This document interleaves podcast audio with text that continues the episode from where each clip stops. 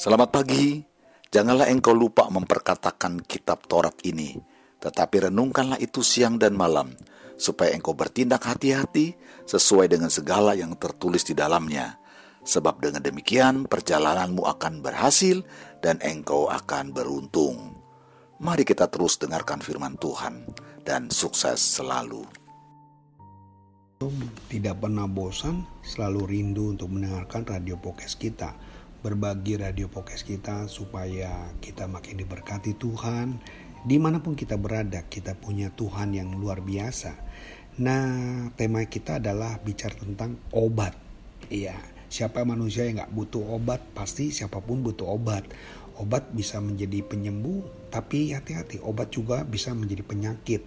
Berapa banyak podcast ini adalah obat bagi kita untuk kita disegarkan, untuk kita bisa mencintai Tuhan, hidup baru, lahir baru, dan tidak pernah kita tinggalkan, tidak pernah kita lupakan. Ayatnya terambil dalam Yohanes 14 ayat 1 sampai 6. Demikianlah firman Tuhan. Yohanes 14 ayat 1 sampai 6. Janganlah gelisah hatimu, percayalah kepada Allah, percayalah juga kepadaku. Di rumah Bapakku banyak tempat tinggal. Jika tidak demikian, tentu aku mengatakannya kepadamu, sebab aku pergi ke situ untuk menyediakan tempat bagimu. Dan apabila aku telah pergi ke situ dan telah menyediakan tempat bagimu, aku akan datang kembali dan membawa kamu ke tempatku, supaya di tempat di mana aku berada, kamu pun berada. Dan ke mana pun aku pergi, kamu tahu jalan ke situ.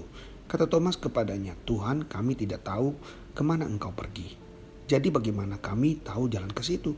Kata Yesus kepadanya, akulah jalan dan kebenaran dan hidup. Tidak ada seorang yang datang kepada Bapa kalau tidak melalui aku. Nah, kepastian dapat mendatangkan ketenangan. Sebaliknya, kegelisahan ataupun ketakutan timbul dari ketidakpastian. Murid-murid Yesus sadar kalau pada saat makan malam sewaktu pasca itu bahwa Yesus akan menjalani uh, soli, uh, jalan salib ya.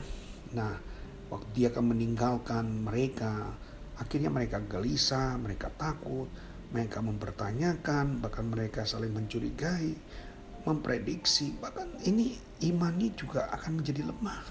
Bisa dibayangkan seseorang yang sangat difavoritkan tiba-tiba meninggalkan secara tiba-tiba pasti ya memang waktu perjumpaan mereka dengan Tuhan tidak terlalu lama. Yesus mengajar di dunia ini tiga setengah tahun bersama dengan murid-muridnya. Waktu yang tidak terlalu lama Bahkan ini sesuatu yang memang luar biasa. Tuhan bisa berani melepaskan mereka hanya belajar selama tiga setengah tahun.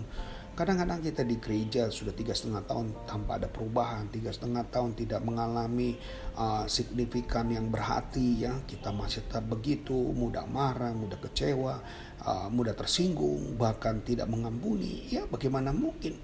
Itu yang sudah mungkin bukan tiga setengah tahun, sudah ada yang lima atau sepuluh tahun. Bagaimana dengan murid Yesus yang belajar dengan Yesus hanya tiga setengah tahun? Bagaimana? Mungkin pertanyaan ini sangat menusuk buat kita. Tentunya kita nggak mampu ya. Tapi dia bisa loh saudara. Yesus memerintahkan untuk mereka untuk tidak gelisah. Ya dia juga kasih tahu alasan kenapa dia pergi. Dia menuju jalan, dia menuju sebuah kebenaran dan hidup supaya Bapak Surgawi nyata, bukan sekedar hanya diceritakan saja tapi nyata inilah keinginan Yesus. Waktu Yesus katakan, akulah jalan. Dia menegaskan bahwa Yesus memimpin pilih kepunyaannya menuju rumah Bapa karena hanya lewat dia yang akan menjadi perantara Bapa dengan manusia. Dia juga katakan dia adalah kebenaran. Yesus merantara wahyu Tuhan, menyatakan dirinya secara khusus oleh firman-Nya lewat Kristus Yesus. Dia juga terakhir katakan dia adalah kehidupan.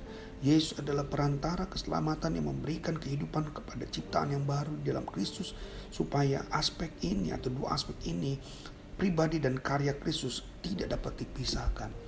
Nah, berarti Yesus bukannya racun tapi dia adalah obat.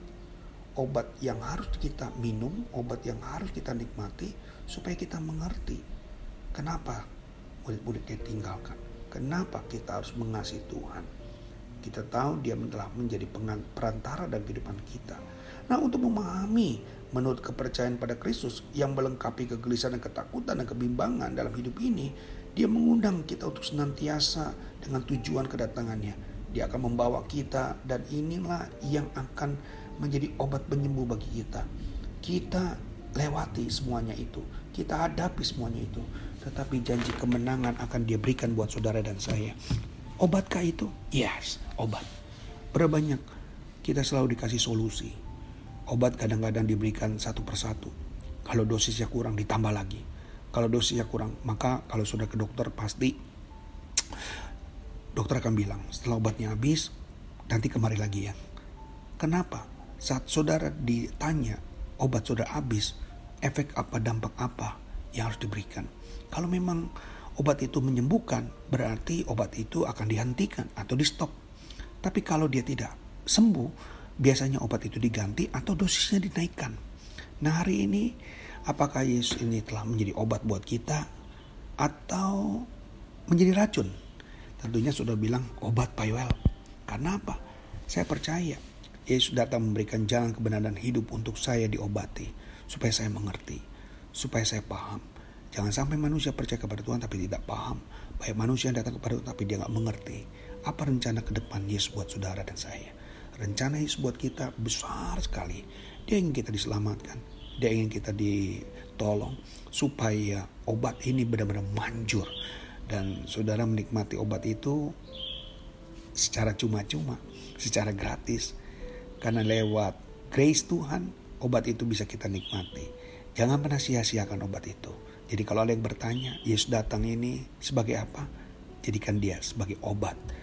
Menyembuhkan kita yang saat ini terluka, yang sakit, yang ragu, yang khawatir. Yesus adalah obat segala-galanya. Dia penolong hidup kita dan hanya datang kepada dia, hanya intim kepada dia, saudara akan menjadi sembuh total. Ya, tidak banyak biaya yang saudara harus keluarkan, hanya dengan ketatan, kesungguhan, keseriusan kepada dia. Pastinya sudah diberkati hari ini bagikan podcast ini selalu buat teman-teman kita dan jadikan berkat sepanjang hidup saudara dan saya. Itu saja, kiranya Tuhan pasti-pasti memberkati. Shalom. Terima kasih kepada Pastor Joel yang sudah setia membagikan firman-Nya buat kita semua. Tuhan Yesus memberkati beliau.